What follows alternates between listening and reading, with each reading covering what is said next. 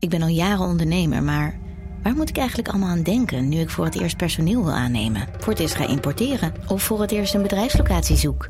Weet wat je wel of niet moet doen bij zaken die je voor het eerst oppakt.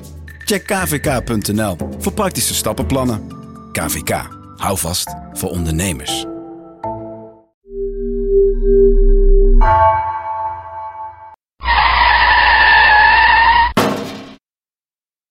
Gelukkig was de kleine man niet gewond geraakt. De tik van de roekeloos gereden auto had hem in de goot doen belanden. Maar los van zijn trots en zijn kleding was hij ongeschonden. Licht versuft struikelde hij de weide in die naast de weg lag en ging zitten in het gras. Zijn hoofd in zijn handen om de duizeligheid te verlichten.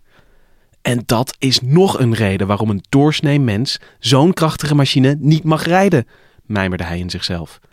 De moderne wetenschap heeft al zijn krachten moeten bundelen om de auto te perfectioneren, maar toch wordt het gereden door idioten die met een paar bij elkaar geraapte centen net een tweedehands ding hebben kunnen kopen. Een prachtige machine in de handen van alcoholisten, verlamden en idioten. Laat ons een klein beetje meer nadenken, A U B. Of wat aanvullende uitvindingen toevoegen. Oh, waarom heb ik hier niet eerder aan gedacht? Er wordt gezegd dat één nieuwe gedachte een verhaal schrijft, dat één nieuw idee een nieuw continent ontdekt en dat één nieuwe uitvinding voor een revolutie onder menselijk gedrag zorgt. John Porson, uitvinder van beroep, had een idee. Het was met een klap op zijn hoofd ontstaan. Misschien had het al maanden in zijn onbewuste gezeten, maar de tik van de auto had het wakker geschud. En nu was het daar, levendig, concreet en bewust. Hij liep terug naar huis en ging aan het werk. Welkom, wij zijn Onbehaarde Apen. Dit is een podcast van N R C over wetenschap.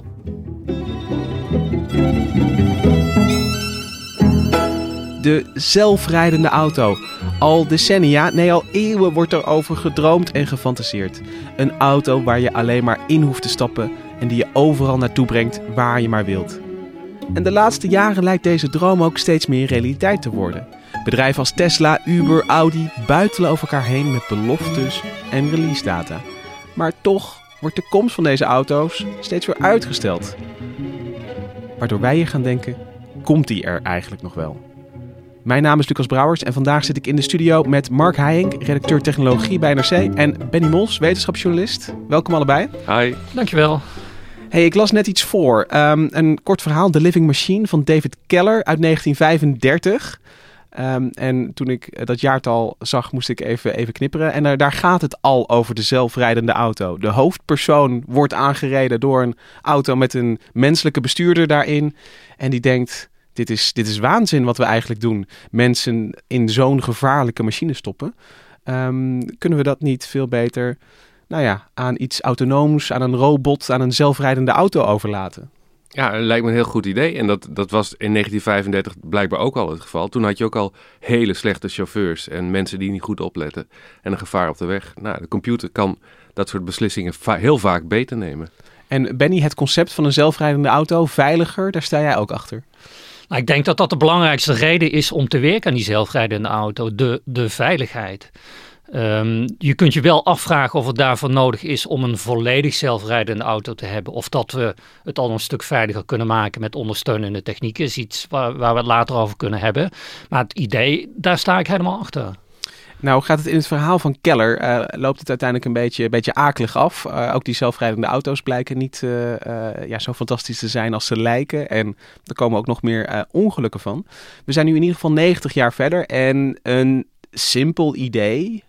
Um, een auto die zichzelf bestuurt en niet door een menselijke bestuurder wordt uh, bestuurd.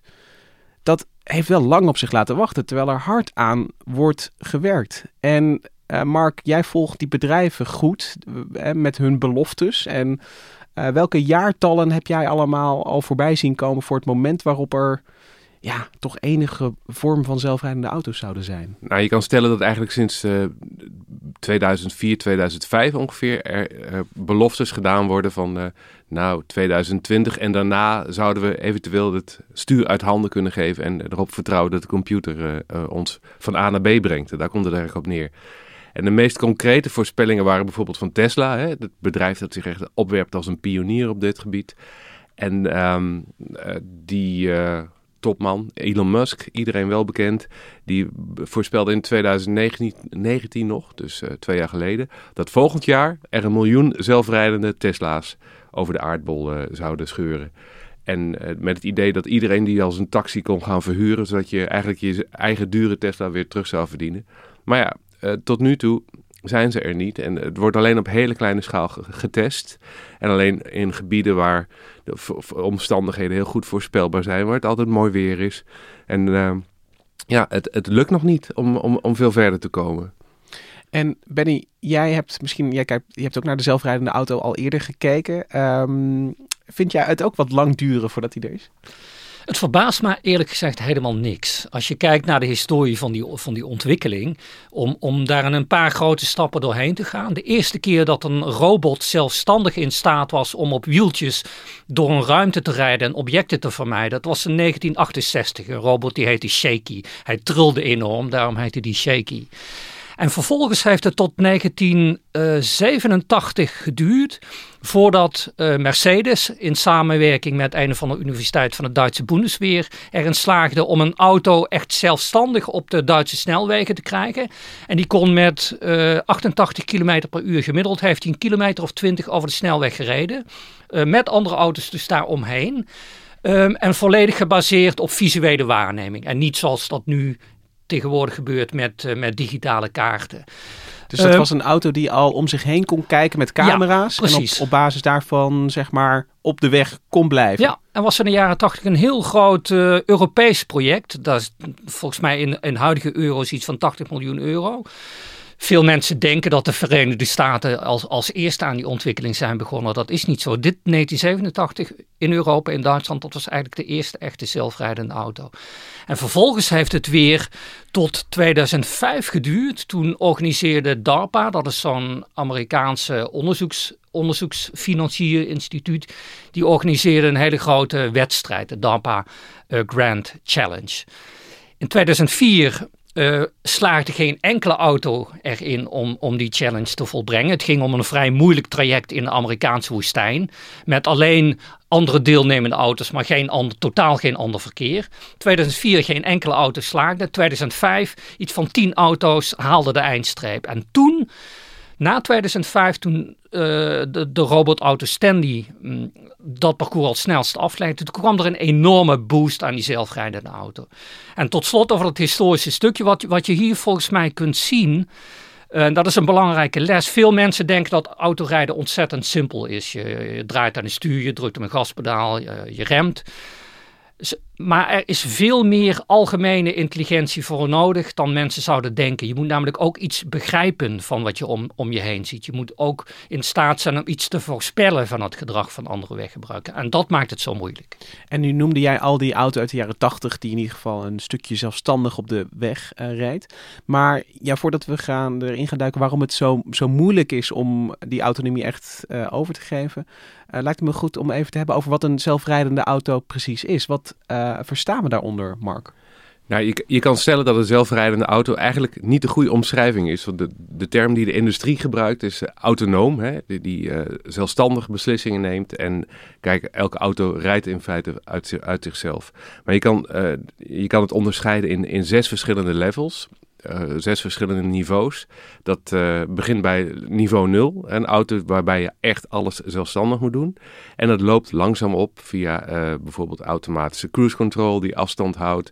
Of uh, uh, software die je binnen de lijntjes houdt van, van de weg. Of denk aan uh, nou, uh, iets uh, dat uh, kan ingrijpen in geval van nood. Hè, dat je opeens een noodstop moet maken. Naar het niveau waarop je zelfs uh, ja, je stoel om zou kunnen draaien en het uh, uh, sturen aan de auto overlaat, terwijl je gezellig uh, met de, de passagiers op de achterbank uh, gaat praten. Dat is level vier. En level vijf is dan dat je ook nooit meer hoeft in te grijpen als uh, uh, persoonlijke, menselijke bestuurder en erop kan vertrouwen dat die auto onder alle omstandigheden op bijna elke route gewoon zijn ding doet. En het klinkt als je het zo beschrijft dat uh, level vier, dat moment waarop je eigenlijk je krantje zou moeten kunnen openslaan. Uh, dat je, je bent er nog wel, misschien nog wel met een voet bij een pedaal in de buurt. Maar dat, dat, dat, daar zijn we ook nog niet. Het is nog niet zo dat je um, nee, w- wat nou echt de... iets anders kan gaan doen in je auto. Uh, zeker niet. Nee, ook al worden er uh, zeg maar assistenten verkocht die er, er een aantal van die eigenschappen wel bieden. Hè, dat je niet meer hoeft te sturen of uh, uh, automatisch door de bocht gaat. Um, dan nog, alles wat tot nu toe op de markt komt, vergt aandacht van de bestuurder. En ja, daar zullen we het later ook over hebben. Dat is heel erg lastig om als mens de hele tijd een machine in de gaten te houden of die zijn werk wel goed doet. Vaak is het makkelijk om gewoon zelf... lekker uh, het, letterlijk het stuur in handen te hebben en uh, de aandacht bij de weg te houden. En dat spanningsveld, daar zit die industrie nou in. Hoe, hoe laten we de machine goed met de mensen samenwerken? En we zitten nu eigenlijk zo'n beetje op niveau twee, ja. drie, met, met onder andere de Tesla en andere auto's. En er zit, wat mij betreft, zit er een behoorlijke harde breuklijn tussen niveau drie en niveau vier. Uh, ja, inderdaad. Die stap die is ja. enorm groot. En wat is niveau drie? Is dan geassisteerd rijden? Ja, daar zijn we dit jaar mee begonnen. Um, op hele kleine schaal. Uh, eigenlijk in, in een heel beperkt scenario moet je dan zeggen. Mag, mag de auto het helemaal zelf doen. En hoef je als bestuurder, uh, moet je wel aanwezig zijn. Moet je in kunnen grijpen. Maar je hoeft niet uh, continu uh, de aandacht bij de, bij de weg te houden. En dat is in het scenario dat je in een file staat. Dus je, bent dan, uh, je rijdt met maximaal zestig kilometer per uur. Het moet een weg zijn met meerdere rijbanen. Dus een autosnelweg is dat in dit geval. En daar um, uh, moet je op één baan blijven. En, heel belangrijk, de bestuurder moet door de auto in de gaten gehouden worden. Dus de auto moet weten, um, de bestuurder is bij de les en kan dus elk moment toch weer ingrijpen. Um, d- ja, dat is de, eigenlijk de enige manier uh, waarop level drie is uh, toegestaan. Verder moet je eigenlijk altijd je handen aan het stuur houden. En uh, als je dit, dit, dit level systeem... Dit... Uh, dit ge- hanteert de industrie. Uh, is, is dit breed gedragen? Is dit ook, uh, komt dit ook terug in uh, regelgeving? En uh, waar, waar komt dat systeem eigenlijk vandaan? Uh, in regelgeving zit het eigenlijk nog niet zo. Maar ja, misschien Benny, weet jij waar het uh, voor het eerst genoemd is? Nou, er, er is een uh, Amerikaanse Society of Automotive Engineers, de S A E. En die hebben op een gegeven moment, uh, die, die wilden een beetje die niveau standaardiseren. En dat hebben ze ergens rond twintig veertien, twintig vijftien hebben ze dat, uh, dat gedaan met deze uh, zes niveaus inderdaad. En, en die worden nu breed gedragen door de industrie. Iedereen uh, gebruikt dit als, als een soort uh, ja, mijlpalen. Bij mijn weten wel. Dat was ook de bedoeling van die, van die S A E. Ja. En dan even... ook nog even terug naar het idee waarom we het ook alweer willen. Er is een, uh, ik zie een belang voor uh, bestuurders van dure auto's, technische snufjes. Dat zit er volgens mij heel erg in voor het uh, individu van, van ja, het belooft een zeker comfort. Um, in het verhaal van Keller ging het over uh, verkeersveiligheid als um, uh, argument. Um, en ik ben ook wel benieuwd waarom de industrie het graag wil. Van, de, die verkeersveiligheid lijkt me een, een, een, uh, een streven dat misschien gedeeld wordt door wetenschappers en, en overheden die daar de potentie van zien. Klopt nou, toch, ook, toch ook wel de industrie hoor. Als je kijkt naar het aantal dodelijke auto-ongelukken wereldwijd per jaar, dan gaat het echt om één komma drie miljoen uh, dodelijke auto-ongelukken. En daarvan is echt vierennegentig procent wordt veroorzaakt door menselijke fouten. Dus iemand let niet op, iemand heeft te veel gedronken, iemand heeft te weinig geslapen. Weet je, allemaal dat soort, dat soort fouten. Dus het, het basisidee van de meeste mensen die eraan werken is toch, als we meer controle aan de auto geven, kunnen we het aantal auto-ongelukken uh, gewoon enorm reduceren. Dat, dat is denk ik het belangrijkste. Het tweede is, ja, je zou tijd kunnen besparen. Hè? De mensen die dagelijks in de file staan en op, op moeten letten wat er om hen heen gebeurt, die zouden dan gewoon op een knopje kunnen drukken en even uh, een boek kunnen gaan lezen of kunnen gaan bellen of wat dan ook.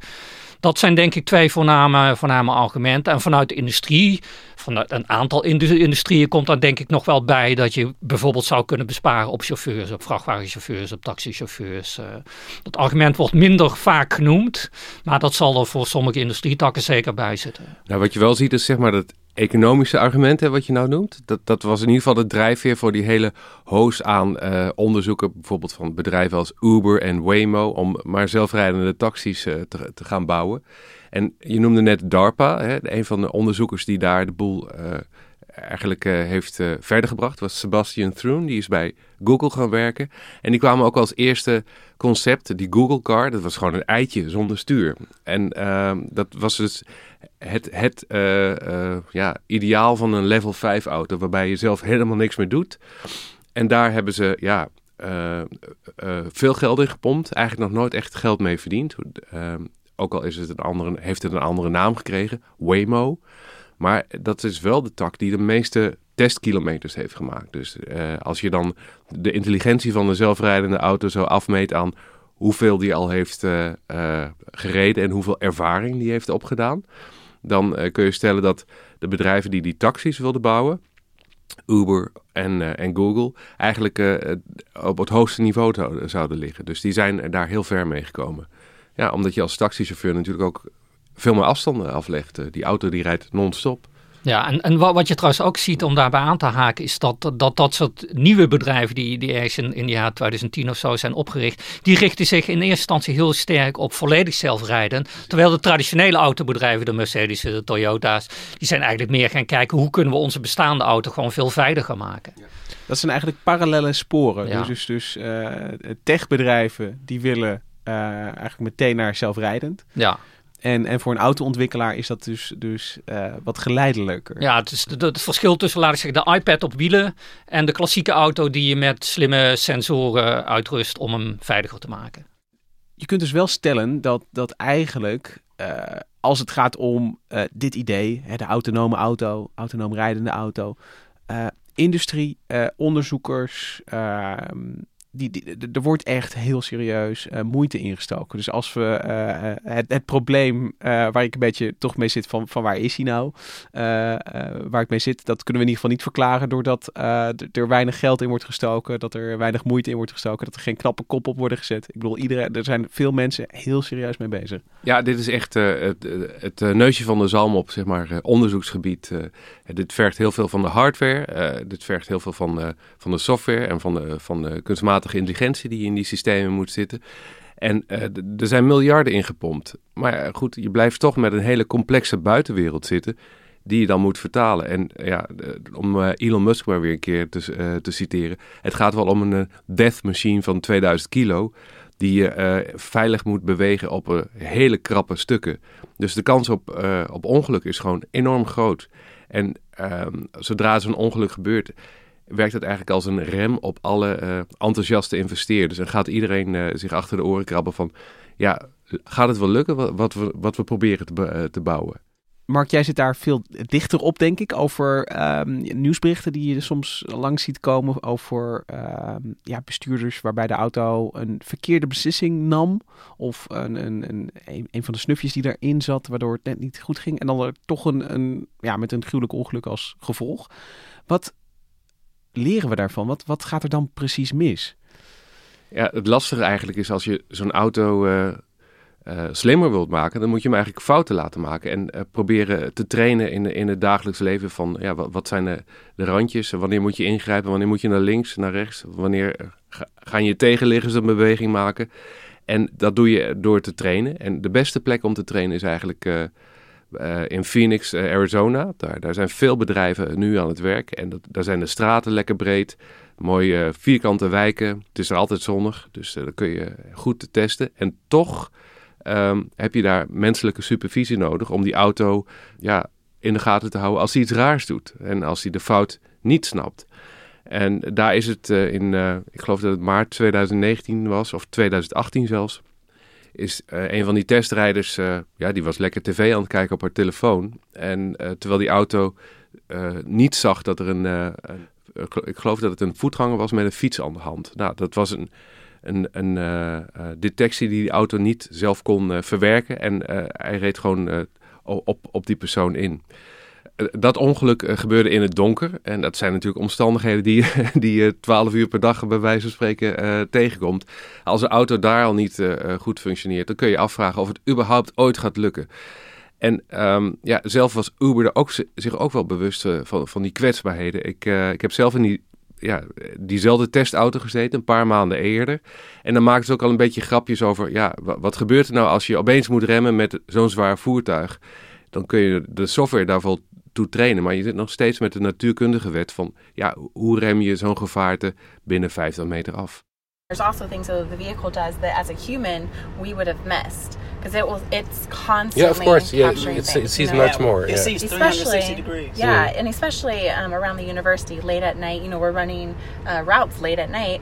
Um, you know, these students coming out from the bars, you know, the, there's a dark road. On the bike.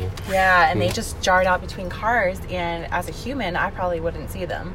But this car will see them, and it will stop. What would... Okay, but um, well, one of the theories is that you can always force a, a self-driving car to stop when you just stand in front of it, uh, just uh, because it's programmed to stop for any human being. Uh, is that correct? Yeah, the physics still apply. Yeah, of so course. How, so how? Yeah, yeah, if you drive it like fifty miles an hour, physics still apply. Wow, okay. I'm gonna use. It. I'm gonna, not gonna use that quote. But that's nice.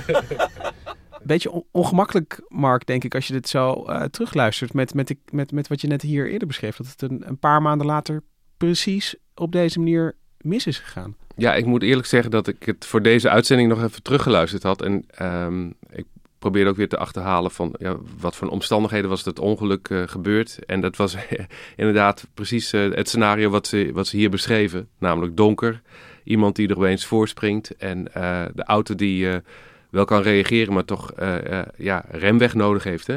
En dat maakt het uh, ook zo ge- gevaarlijk. Uh, dat uh, een zelfrijdende auto die zulke beslissingen maakt, dat zal niet alleen die ene bestuurder zijn, maar dat is ook de software die uh, tegelijkertijd in allerlei andere auto's, die misschien wel in een oplage van een miljoen um, over de aarde rondrijden. En dus eigenlijk voor een uh, potentieel uh, gevaar uh, zorgen op veel grotere schaal.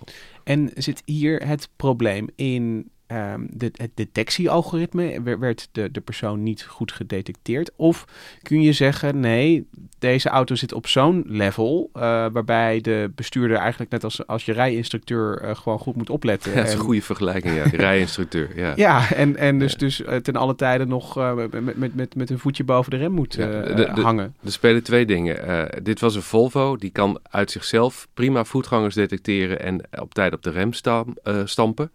Uh, als er iemand oversteekt. Maar die software was uitgeschakeld. En dat doen ze, zodat de, het systeem van Uber in dit geval uh, zelf ook leert. En als je dan de hele tijd uh, iemand hebt, uh, of software hebt die zegt van no, oh, op tijd remmen. Nee, je moet zelf eerst die fouten uh, maken om, om uh, met, met kunstmatige intelligentie en machine learning die scenario's zelf te verwerken. Dus dat systeem was uitgeschakeld, het reddingssysteem. Uber zelf zou de problemen moeten oplossen en... in het geval de auto dat niet zou kunnen... dan zou er een testdriver of een rijinstructeur, om maar zo te zeggen... moeten ingrijpen. En die mevrouw, die, uh, ja, die, die had al uren gereden... en uh, die zat lekker op de telefoon uh, naar, ik geloof, naar The Voice te kijken. En um, zij zag dus ook op het laatste moment uh, uh, dit, uh, dit uh, gebeuren... en ja, trapte wel op de rem, maar de auto was al te dichtbij en reed te hard. En wat is dan... Uh, de les die daaruit wordt getrokken, is dat een, een uh, is, leidt dat tot een, een technische verbetering of tot eigenlijk een, een, een, een, het hertekenen van het testprogramma? Uh, Uber heeft uiteindelijk, uh, naar aanleiding van, uh, van dit ongeluk, ik denk dat je niet één op één kan stellen, maar toch het hele programma stilgezet en verkocht en besloten, we gaan dit wiel niet zelf uitvinden, we kopen het wel een keer in als het, uh, als het echt uh, beschikbaar is op de markt, desnoods bij een concurrent. En um, tot die tijd doen we het gewoon met eigen duurbetaalde chauffeurs. Ik, ik heb zelf een keertje uh, in een Tesla van een collega mee mogen rijden. Dat vond ik heel instructief van wat te leren over zelfrijdende auto's. En ik kan me herinneren dat we op de snelweg ging het allemaal prima. Op een gegeven moment kwamen we op een binnenweggetje. En op dat binnenweggetje kon, kon je alleen een tegenliggende auto passeren... wanneer je allebei een beetje over de witte lijn aan de rechterkant heen ging. En hij had, die collega van mij had zijn Tesla zeg maar op de automatische modus gezet. En die auto, um, uh, om de tegenligger te laten passeren, moest hij wel over de witte lijn. En dan gaat die auto enorm piepen en het stuur naar links gooien. Uh, terwijl wat je eigenlijk zou willen hebben is dat die auto begrijpt dat in deze situatie op dat kleine binnenweggetje dat je elkaar de ruimte moet geven en dat het tijdelijk geoorloofd is om over de witte lijn te gaan. En hier zie je een beetje een conflict tussen een auto die heel erg vertrouwt op beleiding en die heel weinig begrip heeft van verkeerssituaties waarin jij als mens weet dat je tijdelijk even misschien de regel moet overtreden. En wat ook wel grappig is, dat die Tesla eigenlijk protesteert omdat hij een fout moet maken. En mensen maken continu fouten in het ja. verkeer. Er zijn, die pakken even een stoepje mee of gaan even over de, over de middenlijn heen. Ja. Maar de auto is zo geprogrammeerd van nee, ik moet binnen die lijnen blijven. En ja, dat, dat, dat wringt gewoon in het dagelijks verkeer. Precies, misschien wordt die ultieme zelfrijdende auto gewoon een enorme sukkel die gewoon ontzettend lang oh. blijft wachten op kruispunten. Dat is die. Heel irritant ja. wordt. Een van de grootste problemen, of de meeste ongelukken met die testauto's, die, die, dat zijn kop-staartbotsingen. Hè? Want uh, ze staan voor alles stil, ook voor een plastic zak die overwaait. En dat, dat, dat is niet de verwachting die de mensen die erachter rijden hebben. Dus die knallen er gewoon op. He, alsof iemand opeens uh, stilstaat voor een stoplicht dat op groen springt. Wat hier met elkaar in conflict is, is dat we verkeersregels hebben. Uh, en ja, dat, dat, dat zijn wel regels. Maar uh, wat jij zei is wel belangrijk, Benny. Dat, dat wij mensen al, dat, dat begint al met je, met je rijexamen en zo. Dat, dat je ook getraind wordt op, ja, verkeersinzicht. In, ja. Inzicht in, uh, het, het is bijna psychologie. Wat gaat die auto doen? En, en, en je krijgt allemaal... Uh, gedragsregeltjes, weet je wel, extra kijken in spiegels, om, om dat mensen het nu eenmaal onverwachte dingen kunnen doen. Idealiter zou je willen dat die zelfrijdende auto leert om zich aan te bas, passen aan ons menselijk gedrag. Ja, niet, niet aan alle opzichten natuurlijk, er, er zijn grenzen, maar hij moet wel een beetje meegaan met wat gebruikelijk is voor, uh, voor ons mensen. Maar dat is, lijkt me lastig, want... Uh, dat is het ook, ja, uh, dat is um, precies... Uh, Want, want, want wat jij zegt, van, van als mens weet je van... oké, okay, ik kan nu even over de lijn, want daarmee da, dan kunnen we het langs elkaar... of je voorkomt er een ongeluk mee. Ja. Um, dus, dus, dus hoe ga je daar als, als programmeur mee om met dat dilemma? Van, van, je, je zit dus met, met regels en uitzonderingen eigenlijk te werken de hele tijd. En, en, en hoe je die in, in, in een goede balans uh, uh, samenbrengt. Ja, voor, voor, voordat we gaan afgeven op wat die zelfrijdende auto allemaal niet kan, wil ik toch ook een voorbeeld geven van wat hij in de afgelopen twintig jaar heel erg goed heeft geleerd en wat echt heel veel levens kan besparen. En dat is de, de detectie van, uh, van voetgangers. Daar is Mercedes uh, al vrij vroeg mee begonnen. In tweeduizend drie hadden ze een systeempje en dat was in staat om veertig procent van de voetgangers goed te herkennen. Nou, dat is eigenlijk nog vrij weinig. En er zaten heel veel foutpositieve gevallen bij, zoals dat heet. Dus uh, een, een boom die wordt aangezien voor een voetganger, of een verkeersbord die wordt aangezien voor een voetganger. Uh, absoluut nog niet goed genoeg om in de praktijk uh, uit te rollen. Maar dat is vrij snel uh, beter geworden. In tweeduizend tien zaten ze al op negentig procent van de voetgangers die goed werd herkend. En in tweeduizend dertien werd dat systeem echt in de, in de duurdere Mercedes-klasse werd dat uh, ingevoerd. En op dit moment zitten ze, kunnen ze gewoon bijna alle voetgangers perfect herkennen. Vroeger werden voetgangers gezien als een soort stippen. En nu kunnen ze zelfs al, daar zijn experimenten mee gedaan, aan de houding van een voetganger die staat te wachten op het trottoir, kunnen ze voorspellen of die wel of niet gaat oversteken. Dus dat is, dat is nog een stap verder dan zeggen van, hé, hey, daar is een voetganger. Dat is ook echt van, hé, hey, deze persoon, aan de houding kan ik zien dat hij of zij wel of niet gaat, uh, gaat ja, oversteken. Het gebruik je zelf in de dagelijkse praktijk ook, hè? Bijvoorbeeld, ja. je ziet dan een fietser. Volgens mij worden auto's daar ook al op getraind. Uh, of die neigt naar uh, links afslaan of uh, bl- gewoon rechtdoor blijft gaan. Ja. Bijvoorbeeld hoe die, of die zijn uh, hoofd uit, uitsteekt of uh, een beetje zijn balans verandert. Ja. En dat, ja, dat is fantastisch om hoe, hoe sensoren dat allemaal kunnen waarnemen. Er, er zit hier een, een klein stukje zebrapad op de Dam. En uh, uh, auto's in Amsterdam of taxis in Amsterdam, die, um, ja, die, die, die zijn niet altijd geneigd om te stoppen voor een zebrapad. Zelfs als je daar staat. Je moet ook, een, je moet ook uitstralen dat je gaat oversteken. Als je een toerist bent en ja. om je heen aan het kijken bent, dan gaan gaat, niet werken. Dan nee. gaan ja. niet werken. Nee. Dus je moet ook inderdaad laten zien van ik ga oversteken. En, en wat ik begrijp van jou, Benny, is dat ook dat algoritme dat, dat zou kunnen lukken. Ja, bedoel, misschien ja, ja. minder asociaal dan ik een afstandse uh, taxichauffeur, maar... De hoogleraar Dario Gavrila in, uh, van de T U Delft, die heeft lang bij Mercedes gewerkt en dit soort systemen, die werkt nu al enige jaren in, in Delft hier aan. En hij heeft me ook zo'n uh, een video laten zien waarbij je gewoon echt een man op het trot- trottoir ziet staan. Dan komt zo'n zelfrijdende auto aanrijden. En die zelfrijdende auto, die ziet dan, hey, deze man gaat oversteken en stopt. Echt, echt fantastisch gedaan. Nu is dat, hij zei ook van, weet je, dit werkt nu. In dit ene geval werkt dit ook als het wat donkerder wordt of als het slecht weer wordt, dat is wat anders. Maar hij zei ook, weet je, we hebben een dataset verzameld van allemaal video's die, hebben, hebben, die wij hebben gemaakt van voetgangers. Dataset van eenendertig Europese steden in alle jaargetijden, alle weersomstandigheden. En daar laten ze dan met machinaal leren hun uh, detectiesysteem op, op trainen. Dus dit is een mooi voorbeeld dat je echt met het trainen op basis van voorbeelden, Uh, dat je die auto echt slimmer kunt maken en veel veiliger. Ja, wat wel grappig is, het trainen van die data gebeurt nog steeds met heel veel menselijke hulp. Hè. Er, er zijn ook echt mensenhanden nodig die kunnen herkennen en die dan moeten labelen van oké, okay, deze video staat een voetganger die staat op het punt om over te steken. En zo, zo, zo wordt die data getraind. En eigenlijk helpen we daar allemaal aan mee, aan dat systeem. Uh, bijvoorbeeld als je je captcha's invult hè, op, je, op, op een website, dan wordt nog wel eens gevraagd, ben je een robot? Ja of nee? En dan krijg je dat vervelende plaatje met uh, drie verkeerslichten of nee, negen plaatjes. Dan moet je dan drie stoplichten aanwijzen of drie fietsen of drie uh, bussen. Motorrijders. Ja, precies. Ver, veranda's. Uh... Veranda's, kom je ook om, om de haverklap tegen op de weg. Maar d- d- dat idee is toch om, om uh, het beeldherkenningsalgoritme of, uh, te, te verbeteren en de computer vision betrouwbaarder te maken. Ja.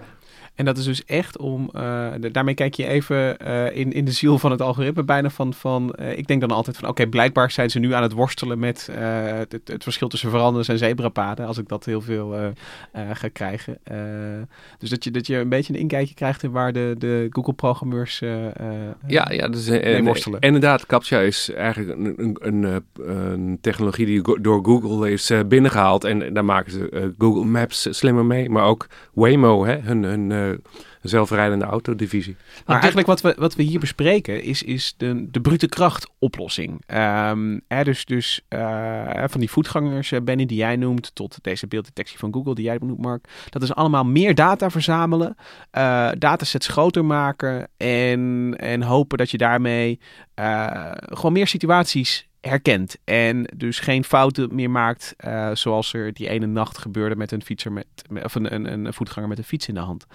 Um, is dat genoeg? Kun je daarmee uh, de auto slim genoeg krijgen om hem, ja, uh, om, om het zuur uit handen te geven? Nou, dit, dit raakt aan een heel fundamenteel probleem wat al langer erkend is in de, in de robotica. Dat speelt niet alleen bij zelfrijdende auto's, maar ook bij robots die dingen moeten vastpakken. In een supermarkt bijvoorbeeld. En dat heet wel uh, de lang, het probleem van de lange staart. Als je gaat kijken naar hoe vaak een bepaalde gebeurtenis voorkomt, dan heb je gebeurtenissen die heel vaak voorkomen. Dus een voetganger die over een zebrapad oversteekt. Maar je hebt ook situaties die ontzettend weinig voorkomen. En daar, helaas zijn er daar heel erg veel van. Dus in die statistiek van gebeurtenissen heb je ontzettend veel gebeurtenissen die heel weinig voorkomen. Maar als ze voorkomen, moet je wel zorgen dat die auto, of jij als menselijk bestuurder, gewoon adequaat, snel en goed reageert. En dat is een heel fundamenteel probleem wat je niet kunt oplossen met alleen maar meer data verzamelen. Omdat in die grote databerg die je hebt, die gebeurtenissen niet of bijna nooit voorkomen. Dus wat je, je, wat je zou kunnen zeggen, en dat wordt ook van de ro- vanuit de robotica en de kunstmatige intelligentie wel erkend, is dat je behalve dat leren van die data ook een model van de wereld nodig hebt. Zoals wij mensen dat ook opbouwen. Met dat model van de wereld doe je voorspellingen over wat er gaat gebeuren. Dus in plaats van dat je alleen maar wat datapunten hebt, leer je bijvoorbeeld de, iets over de psychologie van de mens of iets over de natuurkunde van hoe objecten beweren. Dan ja, als, als, als ik een voorbeeld mag geven van, van als ik een, een ik, ik, ik weet niet wat allemaal bij Intertoys te koop is, maar als, als ik speelgoed uh, over straat zie stuiteren, uh, om het even welke vorm het heeft, ja. hè, of dat of nou, nou rond, uh, vierkant of, of driehoekig of, of langwerpig is, ik denk, oh jee, daar, daar, daar komt een kind aan. Daar ja. komt een kind aan. Precies. Ik, ja, ik, ik ja. ga Ja, uh, ik trap alvast op de rem. Ja, en, ja. en dat is het soort kennis dat, dat je hier bedoelt. Dus, ja. dus ik, ik gebruik hier een model van de wereld, want ik weet, speelgoed, uh, even opletten nu. Ja, idealiter zou je dat soort modellen ook in die auto uh, willen stoppen, omdat u dan als het ware iets van gezond verstand krijgt. Um... Je kunt de auto ook helpen door, door hem meer zekerheid uh, te geven. Bijvoorbeeld door een hele goede kaart te maken. En dan weet je precies uh, waar, uh, waar die is op de weghelft. En d- dat zie je ook wel dat die high uh, definition cards um, niet meer op een paar meter nauwkeurig zijn. Zoals normaal gesproken met G P S. Maar dat ze nou op de vierkante centimeter uh, uh, na- kunnen uh, zeggen, ja, je bent op deze weghelft of je neemt deze afslag. Dat scheelt al een stuk. En wat ook helpt is als je de intenties van andere auto's niet meer hoeft te gokken, maar dat je het weet. Dus dat er uh, auto's met elkaar communiceren. Zeggen van, ah, oké, okay, ik wil naar linksaf, ik wil uh, die route. Uh, d- dat scheelt dan een ho- hoop ja. gokwerk in, in je rekenmodel. En uh, wat ook uh, werkt is als je auto communiceert met de infrastructuur. Zo van, uh, oké, okay, het stoplicht gaat nou uh, op oranje en op rood. Dan hoef je dat niet meer met een camera te bevestigen. En um, die auto zal ook altijd beslissingen moeten nemen met meerdere sensoren. Dus alleen vertrouwen op je camera of alleen de LiDAR. Dat is een soort laser die heel snel ronddraait. Of de radar. Dat is, uh, niet uh, redundant, om even het woord te gebruiken. Je wil altijd een soort zekerheid achter de hand hebben. En uh, op die manier krijg je toch een niveau uh, dat uh, in de praktijk best wel handig werkt. Ik moet zeggen, ja. ook al is dat ideaal van uh, level vijf misschien wel niet te bereiken. Um, de, de, de, de winst die we er nu al door hebben, ja. doordat je auto je kan helpen bij sommige beslissingen. Ja, die, die is, uh, nou, het scheelt mij in ieder geval geld. Ik, ik maak minder botsingen, denk ik. En, en het is dus in het, het stapelen van lagen van informatie eigenlijk. En dus, dus, dus uh, zowel wat, wat Benny beschrijft, een model van de werkelijkheid. Als je dat een, een beetje kan vangen tot, tot aan die, die, een, een signaal van het stoplicht dat, ja. dat, dat op rood gaat springen.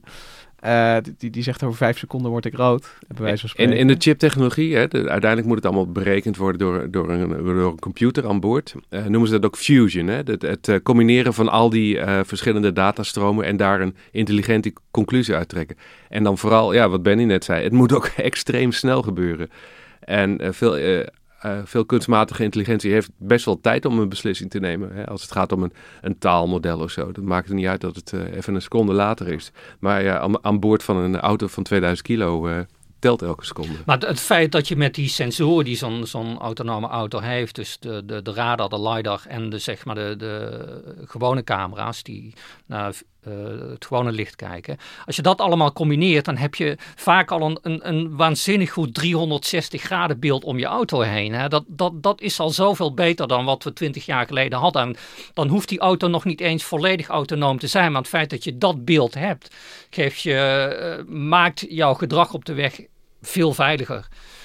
En uh, dat, is, dat is de buitenwereld. Maar uh, het, het gevaar van, van binnenin, uh, zeg maar. De, de bestuurder en de, de, de, de, de auto.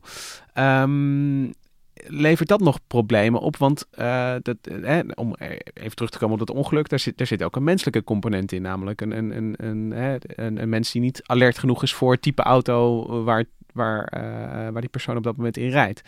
Um, is het... Speelt dat nog een, een, een rol in die ontwikkeling? Moet, moet, moeten daar nog oplossingen worden voor, voor worden bedacht die, die, die, ja, voor problemen die we eigenlijk nooit zagen aankomen? Nou, wat je ziet is dat de bestuurder steeds beter in de gaten gehouden wordt door de auto zelf. Want die moet kunnen zeggen van, hey, bestuurder, je gaat ingrijpen, want ik, ik snap het niet meer. En dat betekent dat er uh, bijvoorbeeld een camera aan boord van de, de luxere auto zal zitten om te kijken of je je ogen op de weg gericht hebt.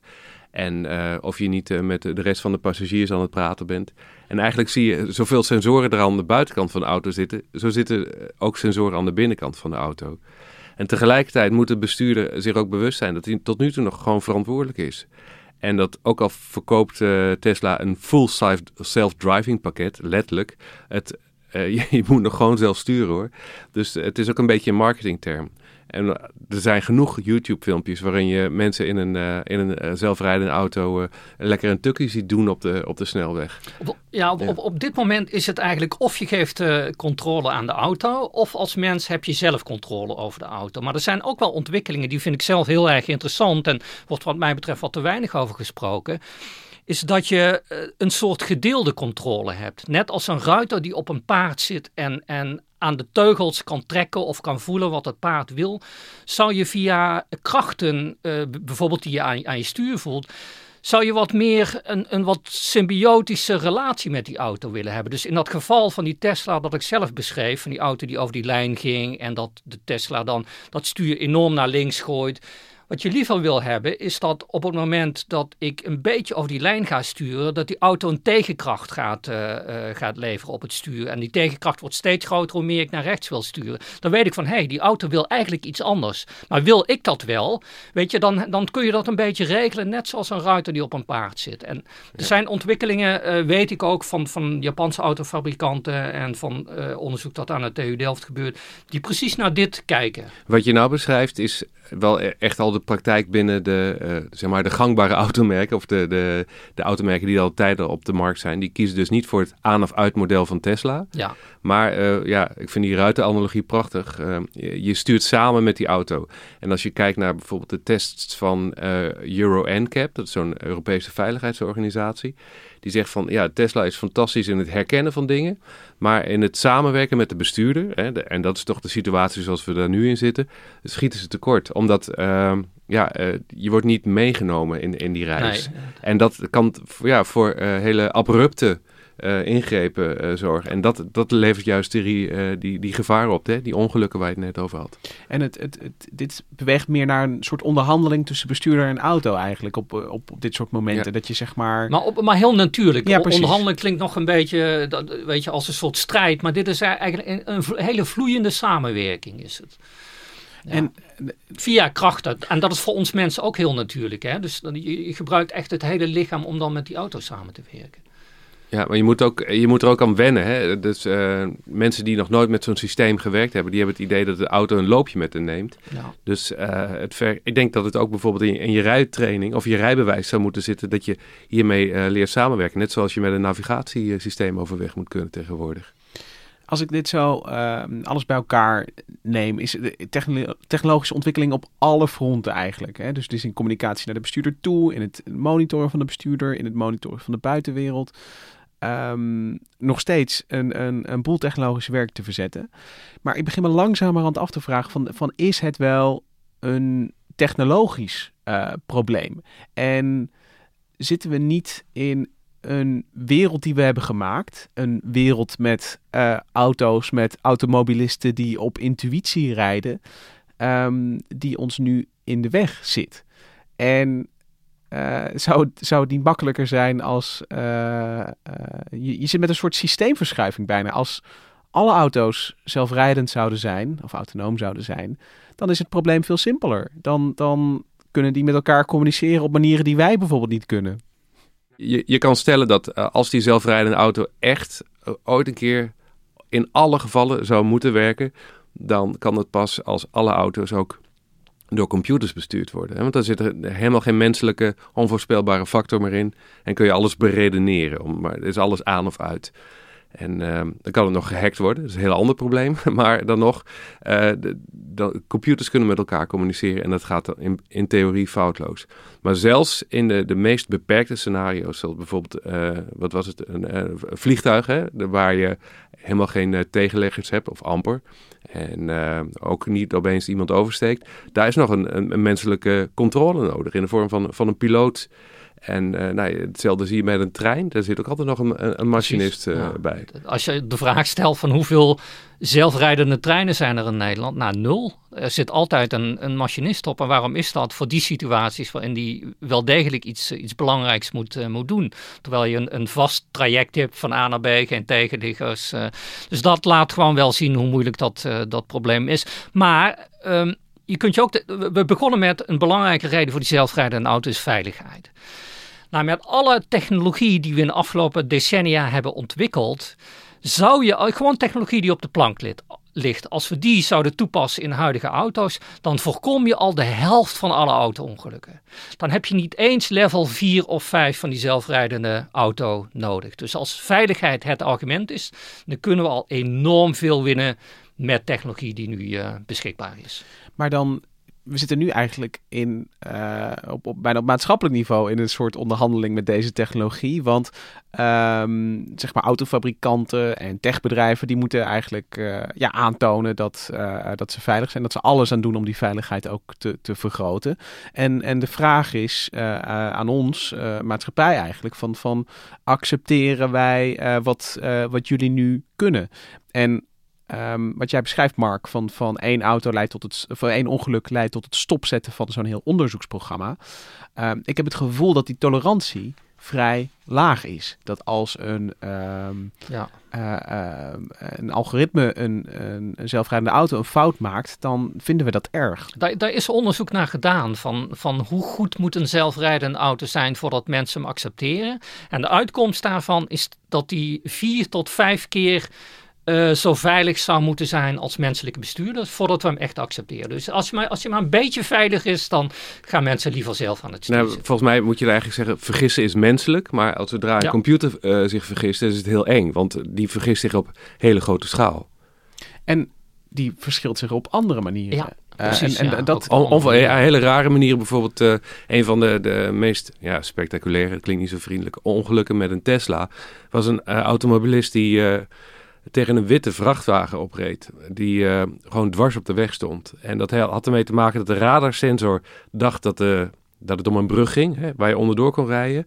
Maar dat schatte hij een beetje verkeerd in. Um, en de, de camera die zag geen verschil tussen de horizon en de, ja, de, de witte uh, afbeelding op, op de vrachtauto. Waardoor dus uh, die auto uh, snoeihard uh, tegen uh, die vrachtwagencombinatie aanreed. En de, en de man overleed. Iedereen zal zelf keihard op de rem trappen. Maar goed, zolang, uh, dit, dit zijn zulke lastige scenario's. Zo ja. moeilijk te voorspellen. Ja, die, die zul je in de praktijk altijd nog hebben. Nou, volgens mij is dat een heel belangrijk punt wat je maakt, Mark. Dat die auto die, die gaat fouten maken die wij als mens nooit zouden maken. En die we ook niet zien aankomen. Dat we achteraf pas kunnen gaan analyseren waarom het fout is gegaan. Ja.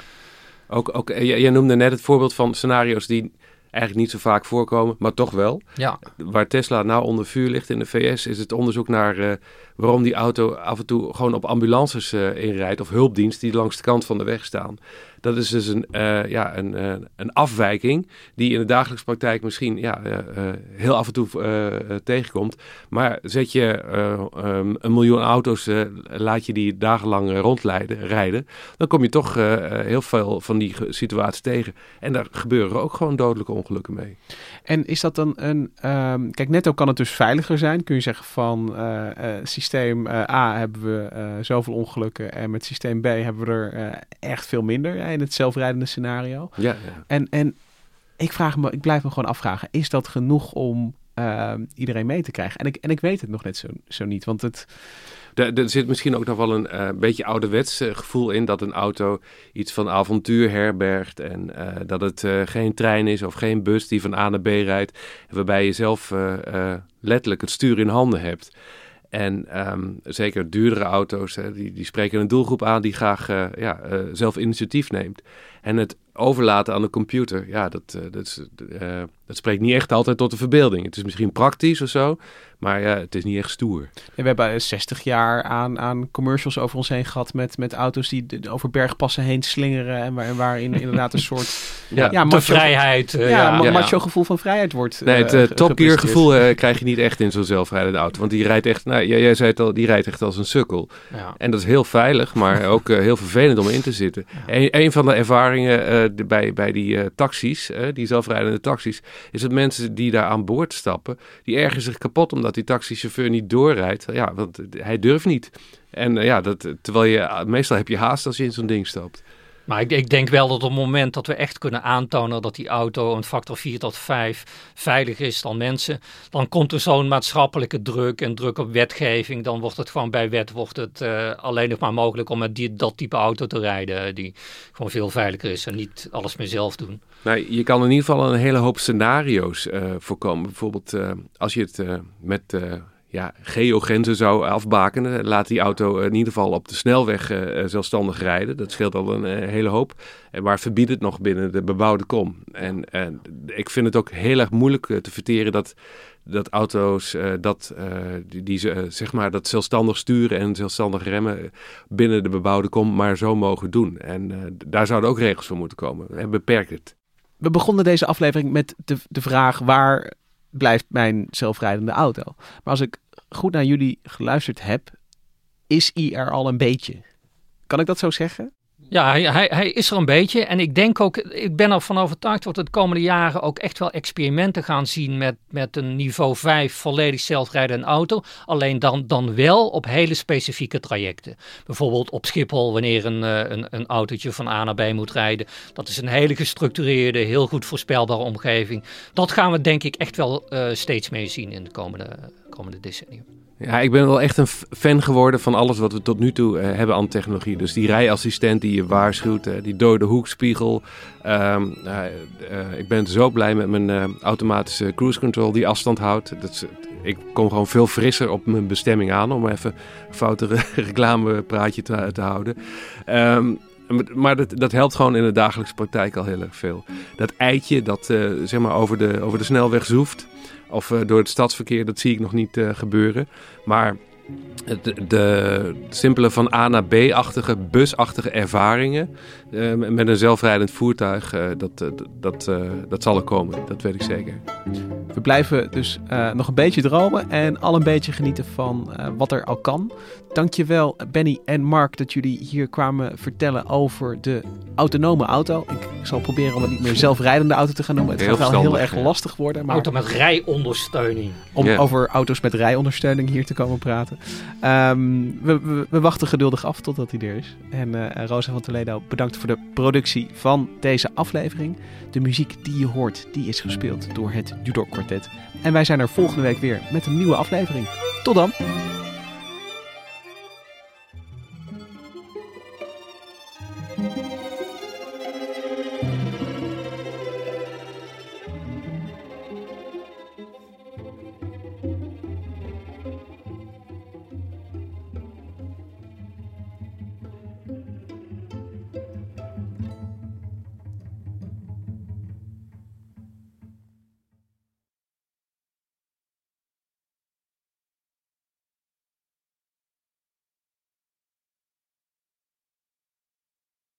Technologie lijkt tegenwoordig het antwoord op iedere uitdaging.